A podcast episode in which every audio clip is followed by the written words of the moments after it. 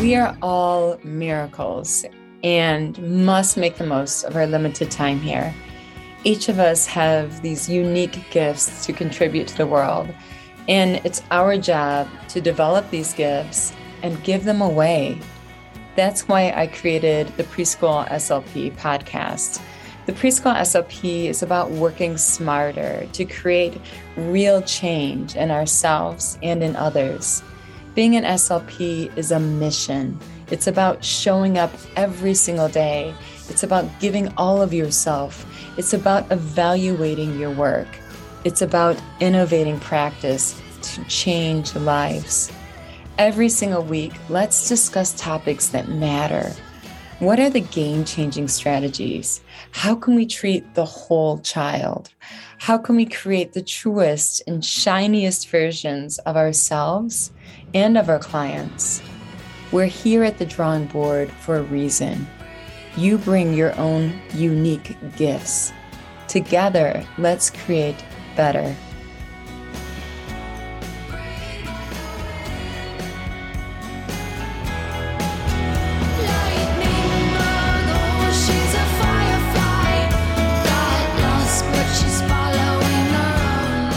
If you work with children with autism spectrum disorder, today's episode is something you need to see because we're going to talk about a topic that impacts every area of the child with autism's life. So, by paying attention to this topic, by providing intervention early on, you can create lifelong change for children with autism spectrum disorder. What I'm talking about today is restrictive repetitive behaviors. In restrictive repetitive behaviors, there's two categories in the research. One is insistence on sameness. These are children that like to follow the exact same routine every day, or they have restricted interests such as dinosaurs or trains or weather. We're not going to talk about that type of restrictive repetitive behavior today. What we're going to talk about instead is restrictive, repetitive sensory motor behaviors.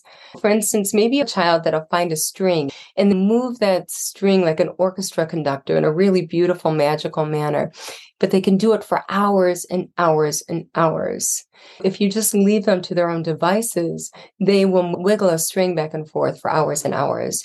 Or if you leave them to their own devices with bubble gum, they'll stretch it like taffy and make all of these lines, and they can go for hours or so. This is what I'm referring to as examples of restrictive, repetitive sensory motor behaviors. And this is what is really associated with poor outcomes. So we should be very concerned when we see a lot of restrictive, repetitive behaviors, and that we want to provide intervention that is incompatible with that. That's getting these children more intentional in their behaviors and getting these children more in control of their bodies, more in control over their environment, and more in control of their interactions with others. It's a good thing. It's not a bad thing to have control over your body and your environment and your interactions with others. So we're going to talk about first what are what is associated with restrictive repetitive behaviors. So when we see an increase in restrictive repetitive behaviors, what do we see a decrease in? There's kind of a teeter-totter effect. Also, what can we do about it?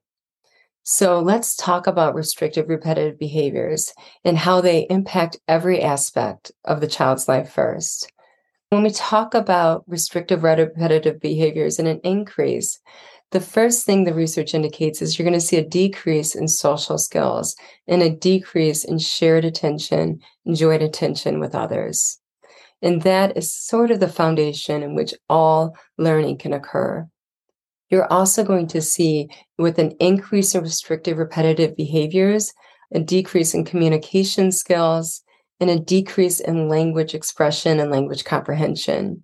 Sadly, at the preschool level, if you see a lot of restrictive repetitive behaviors, we have a crystal ball in which the research indicates that this child is more likely to have poor communication outcomes at the elementary age. The third thing we see here is a delay in motor skill development. The more restrictive repetitive behaviors that you see with a child, the worse the motor skill development. And it's not only about motor skill development, it's about worse independent functioning. So these are children that can't make it from point A to point B independently and walk a five foot distance from one spot to the next. These are children that also are unable to put on their shirt, their pants, socks, or shoes on, or able to perform toileting tasks. These are activities of daily living the more restrictive, repetitive behaviors we see, the worse the motor skill development and the worse independent functioning and the worse activities of daily living. What else does restrictive, repetitive behavior impact? The more restrictive, repetitive behavior, the poor executive function. So, what do we mean by executive function? The poor the ability to attend the poor the ability to have working memory, to hold on to a piece of information and use it, the poor cognitive flexibility to change what you're doing when the environment or the stimulus changes. So, all of that, you're going to see worse outcomes in executive function the more restrictive, repetitive behaviors you see at the preschool level. What else is it associated with? It's also associated with the more restrictive repetitive behaviors, you're going to see more parent and family stress. It is affecting all aspects of the child's life that we can observe.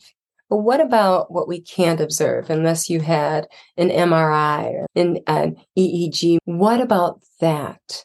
What we can't observe is even perhaps more concerning. And that's because the research indicates that the more restrictive repetitive behaviors that the child exhibits, the greater neurological differences in how the brain functions and in the structure of the brain. You're actually going to see with increased restrictive repetitive behaviors a decrease in the size of the cerebellum. You're going to see dramatic differences in the functioning of the cerebellum with less cerebellar activity.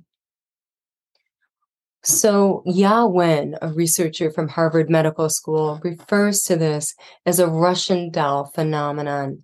What you and I see is the outer layer of the Russian doll, we see the impact on socialization. We see the impact on communication. We see the impact on motor skills. We see the impact on executive function. We see the increased parent stress. But what we don't see is that the same thing is happening inside the body, in the brain. There's change occurring in the child's structure and in the child's functioning of the brain over time it increases with restrictive, repetitive behaviors. So let's take that Russian doll and open another layer because it goes even deeper than that. Restrictive, repetitive behaviors also impact the health of the cell. The smallest unit in the body, the mitochondria, is even functioning in an aberrant manner when it comes to an increase in restrictive repetitive behavior. So the increase in restrictive repetitive behavior also means a decrease in cellular functioning.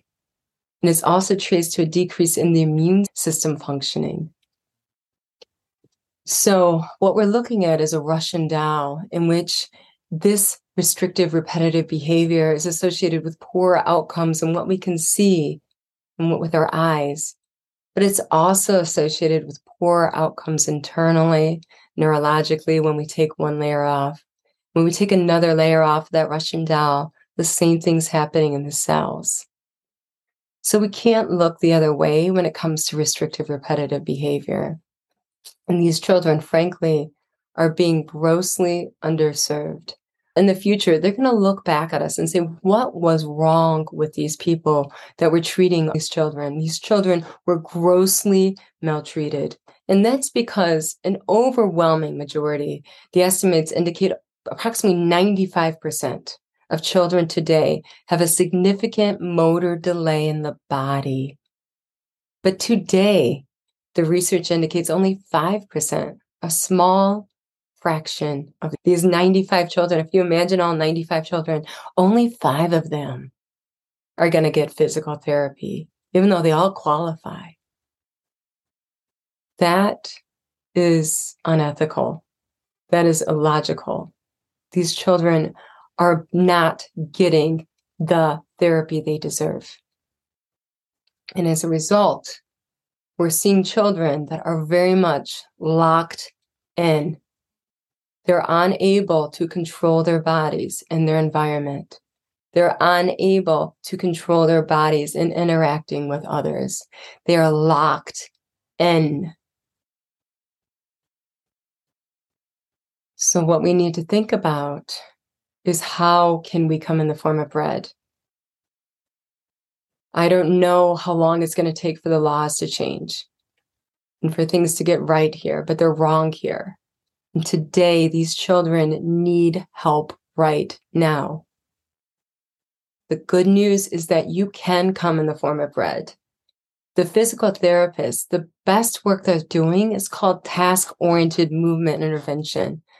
That's the most effective intervention they have in improving purposeful, goal oriented behaviors, which is the core issue of difficulty for children with autism is purposeful, goal oriented behavior.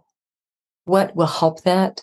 Task oriented movement activities or come in the form of bread. As a speech pathologist, as a parent, as an ABA therapist, as a babysitter, as a grandparent, you can come in the form of bread for these children with autism. And you can do that by doing task oriented movement activities.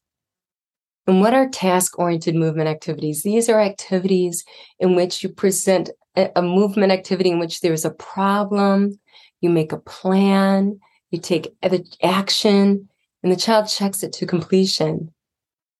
It's powerful.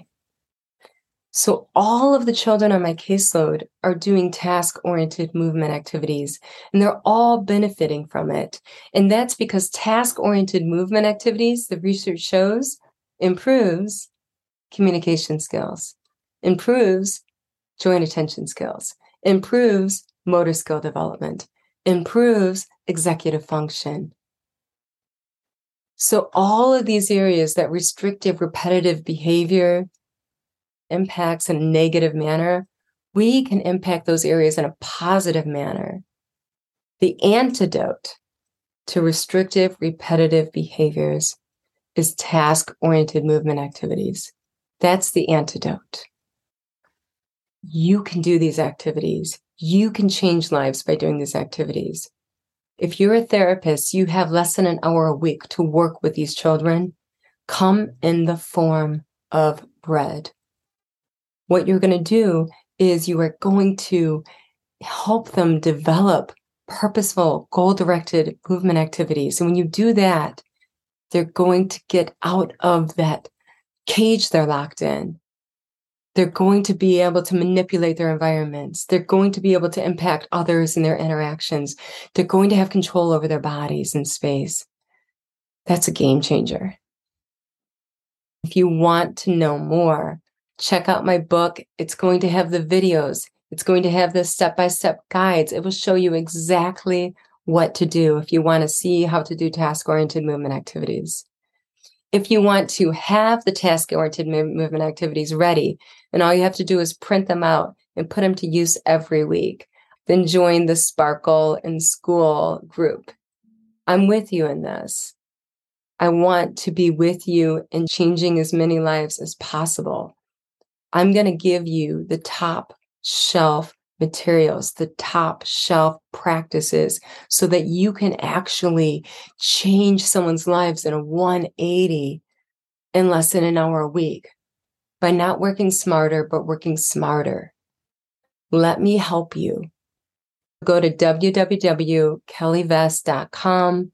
Check out the Sparkle in School membership at any time. You can cancel if it's not your jam, but give it a try. All right, we're going to take all of this information, you're going to roll up your sleeves, and you're going to make the world a better place, one person at a time. You're first.